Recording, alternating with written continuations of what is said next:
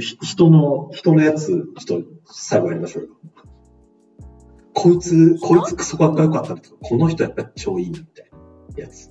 あ、でも私、あの、それで言ったら結構好きな漫画で、はい百鬼夜行賞っていう漫画があるんです聞いたことがある。はい。今、いこさんって方が書いてる、うん。まだ連載してるのかな？なんかそうよ妖怪もの漫画が私 SF 好きなんで、なんか、百鬼夜行賞って漫画がああるんですけど、それは、えっとね、その家は代々ちょっと妖怪とかが見えるみたいな家のにむ生まれた息子がいて、うんちょっとひょんなきっかけからそのお父さんが死んじゃってお父さんの体の中にお妖怪が入っちゃって。で妖怪のお父さんとちょっと自分お鬼がよく見える自分で妖怪にまつわる事件をこう解決しながら生きていくみたいな、こうよ妖怪ものがあるんですよはいはい。私その主人公がめちゃくちゃ好きで、うんうん。なんかそれがなんでかって言ったらなんかまだ全然なんか自分にその妖怪見えるとかあるあるけど、うん。なんかすごい頑張って強くなろうとかしないし、うんうんうん。なんか自分の力を使って人を助けられる時には助けるけど別に恩気気がましくないし友達とかも全然いないけど気にしてないし、うんうん。なんか優しく優しくないんですよわかりやすく優しくないんですよ、はい。漫画の主人公ってなんか俺は絶対強くなるんだおーみたいなすごい内なるモチベーションがあってそれに基づいてこう強くなるみたいなことがあると思うんですけど、なんか全然そういうモチベーションがねないのその人にはその主人公うーん。うん。強くなる理由をも持たないけどでもちゃんと強いみたいななんかそういう主人公はすごいかっこいいなって思いますへえ。わかりやすい動機とかないんですよ、うんなんかその、主人公の行動、行動原理みたいなのがど,、うどう出てくるんですか、その場合。人からなんか俺最近なんていうの周りで不幸が続いてるんだよとかって相談された時に、本人にはめちゃくちゃこの鬼とかついてるわけその友な達にるほど、なるほど。こいつのせいだなみたいなのが分かって はい。ピッてこう払ってあげたりとかするわけですよへえ。でなんか頑張れよポンとかってやったらその鬼がポンって飛んでくみたいななるっていうほなんかその自分がまあできる範囲でまあやるみたいなど。うーん、もちろんたまに大きな事件とかもやったりします。鬼を世界から撲滅して世界をなんとかすんねんみたいなことではなく、ってことではなくて、本当自分のこう半径の中、視界の中でやできることをやる。まあでも鬼が見えるからいっぱい強い鬼が寄ってきちゃうみたいなのがあって。はあ。へえ、面白い。他には？とか、あの、そう、はいお鬼が、まあ、鬼が寄ってきちゃうのも、人間がさ、ネガティブな感情とうかん、あいつが憎いとかって思ってると、それにかこつけて鬼が寄ってきたりとかするわけですね。はいはい。だからそういうなんか人間の仕組みがまあ分かるのが面白い。でそういう時に、うその主人公はあの何共感披露したり、その人のことを嫌いになったりとかもせず淡々とただ鬼を払うっていう感じ。それがかっこいいなって思います。うーん。なんかストーリーを展開させていくの、そういう時難しいですよね。うん。明確に強くなるとかってなると分かりやすいじゃないですか。ワンピースみたいに、よし、じゃあ一個これを獲得すんでみたいなやつがあると続けやすいですけど。なるほどなでもなんかそういうのあそうそうだから、まあだから展開してないかも。うーん。そういうのいいよな確かになうん、そうそういうのいいなって思いますね。なるほど。他にはどんな人がいいいいですか？なんかあとはなんかかっこいいなっていうか、あ結構最近の漫画なんですけど、あ子供は分かってあげないな。子供は分かったけど。へえ。水泳かける書道かける兄オタかける新興宗教かける超能力かける父探しかける夏休みイコール青春っていう、なんかこれどうなってるんですか？あそうそうそうそう、なんかね、はい。そういろんな要素てんこ盛りの、まあ、ボーイミーツガールなんですけど、はあのねあれなんか私の知ってる男の子じゃないなっていうかなんか、ね、みんなピュア綺麗すぎる心がうーん。からなんかそういう意味ですごいあの出てくる人が大人も子供もみんなね綺麗ですね心が。うーん。っていう意味ではすごいかっこいいっていうかなんか好きだなって思いました。はあ。あ、はあ、はあ、はあ、はあ。へえ、あ、この人のこの、水は海に向かって流れるって、なんか、前回あの、ミキさんが紹介してくださった、あのこの漫画がすごいの、去年だか一昨年だかに。あそうそうそうそう撮ってます書い撮ってます。へえこの人かっこいいなみたいなやつですよえ。ね。はい。かっこいいなでも、かわいいなでも、憧れるなでも、ちょっとこいつはな、でも、なんでも、思い出せる人。へーなんだろう。じゃあ、合間に、さっきのスラムダンクにおける私の一番好きなキャラの話していいですか、うんはい確はい認しつつ。はい。あの、大体スラムダンク読んでる人って、ルカワか三井が好きなんですよ。かかっこいい二人が好きなんですけど、私一番好きなのは石井くんっていう一年生で、全く試合に出ないんですよ、彼。へえ、はい。でも全然なんか登場コマ数も超少ないんですけど、そんな人がいるんですね。うんそう、いてですね、めっちゃ好きなのが、あの、最後の、一番最後のそのさっきの試合で、はい。こう、主人公の桜木花道に、こう、監督の、まあ、安西先生っていう先生が、うん。もう君のリバウンドにかかってるよと。うん。うん。そのバスケットのこうボールが入らなかった時にそれをどうやって拾うかっていう君のこのうん技術にこの試合で逆転できるかどうかかかってるよっていう話をするわけですよ。うん。はいはいはい。その時に石井君が突然横から来て、さ、こう、桜木の手をずっとこう握り続けるんですよ。こう、はーってこう手にこう息をかけて、ボールが吸い付けって僕の今念を送ってますってやるんですけど、俺超好きなんですよ、そういうの。へえ。なんか、みんなでこう、桜木頑張れって言って出出て行かせて、で、最後の最後にこう、あのー、逆転一歩手前ぐらいまで行く、うん。そのシーンがあるんですけど、うん。あの、そのさっき言ったかっこいい三井くんが、うん。うん。その5点差あるところから1点差まで詰めるプレーをするんですよ。おー。めちゃめちゃ盛り上がるじゃないですか。うん。うん。その時、こう、単行本出て両面ぶち抜きでみんなめっちゃ喜んでるシーンなんですけど、その時に石井くんがもうちっちゃい声で、勝負に入ってよかったっていうワンコマがあるんですよ。へえ。はいはいもうね、超もう石井くんほんと最高と思って。なんですか、もう自分はね、言ったら何もプレイしてないわけですよ。言ったらその試合で石井くんがやったことは声出したことと、桜木花道の手にこう、念を送ったことなんですけど、いや、そのシーンで端的に、いや、だもう一言、いや、勝負に入ってよかったって言えるやつめっちゃ好きだなと思って。うん。いいやつだな。いや、ほんと石井くんいいやつ。絶対いいやつ、石井くん。なんていうんですか、絶対彼はいい人生を送るなって思って。うん。私が尊敬しているスラムダンクキャラトップ、トップ3には必ず入るのがですね。でもなんかの、のぞみさん結構、その、ちゃん、すごいしっかり読んでますね。私がなんかストーリーラインしか追ってないとか、コマ一つ一つをすごい追ってる感じですね。漫画で読み方として。あるのかな？いや、なんか私は単純に石井くんが好き。石井くんが好きだし、そうですね。もうなんか、そういう地味なキャラが好きなんですよね。うんうんうんうん。ストーリーラインぶっちゃけ何でもいいなとか思っちゃったりしますしね。あ、そうなんですね。はい。そうなんですよ。逆に全然ストーリーライン覚えてないのかもしれない。へーそう、ミキさんのリストを見て、これがかっこよかったら思い出を言ってみると。えー、でも最近の漫画になっちゃうんですけど、あ全全然いいですよ。はい。えー、でも、あー、でもなんか、ニニコアって、え、かっこいいなっていうか、まあ好きだなって思うのは、なんか、それでも街は回っているって知ってます？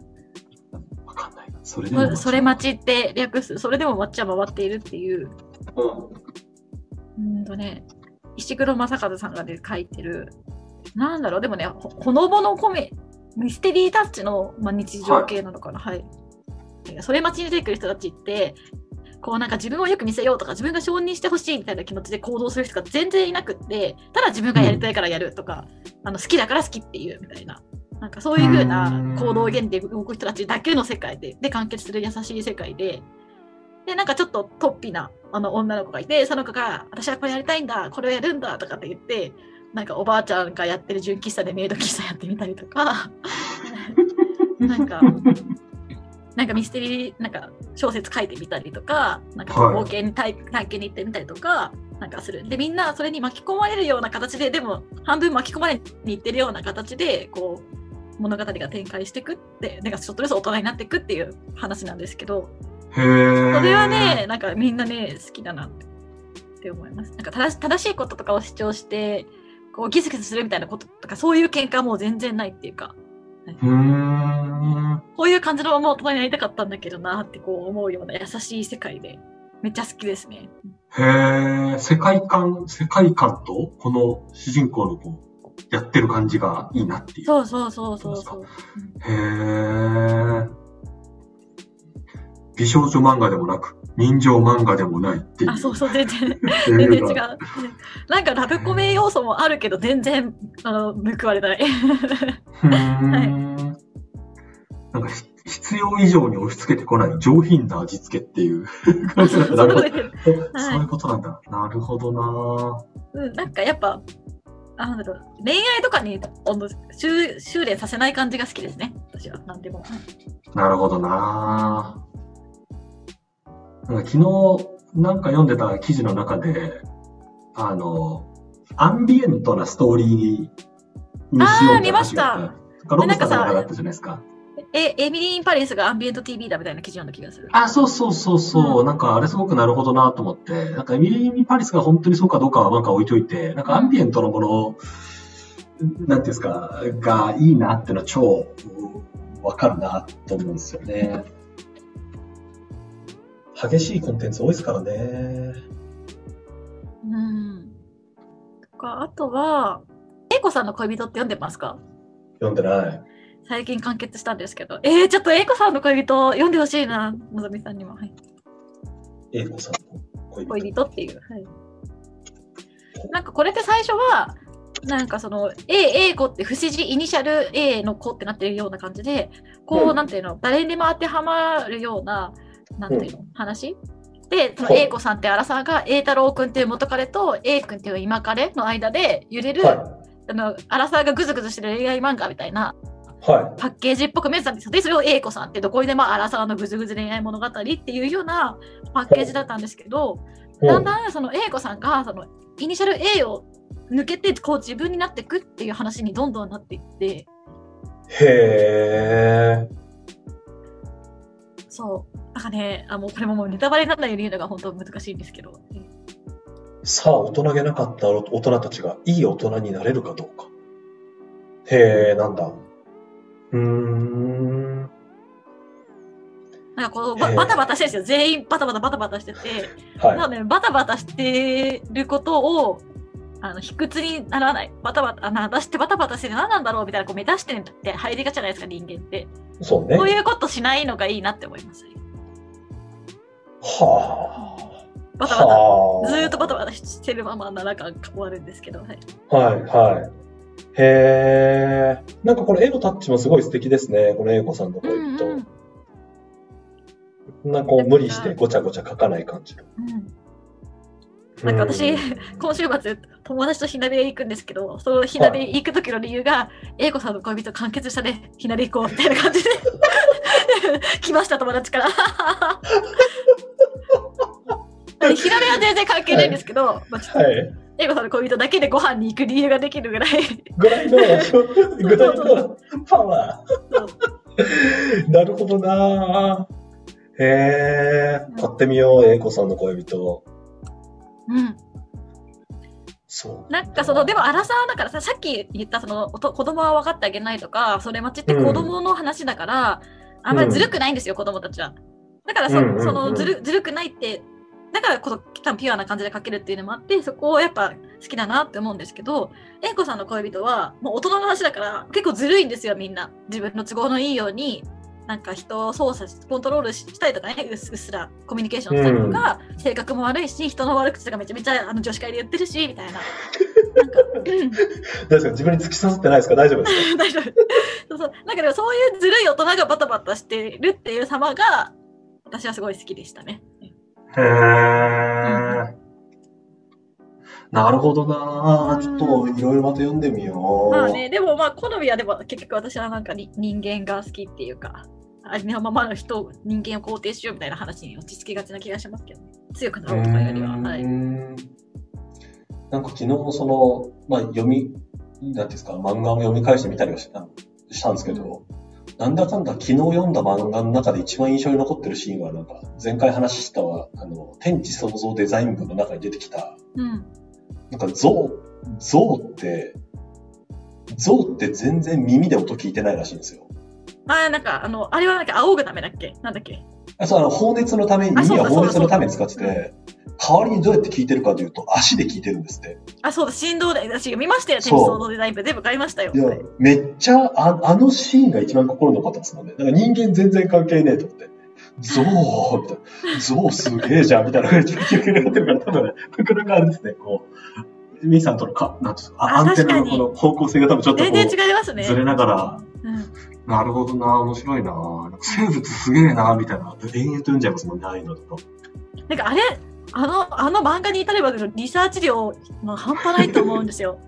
だからなんかさ、あの、あ課金、それこそ投げ銭したいっていうかさ、こんな400円しか課金できないの？こんなリサーチしてくれて、え？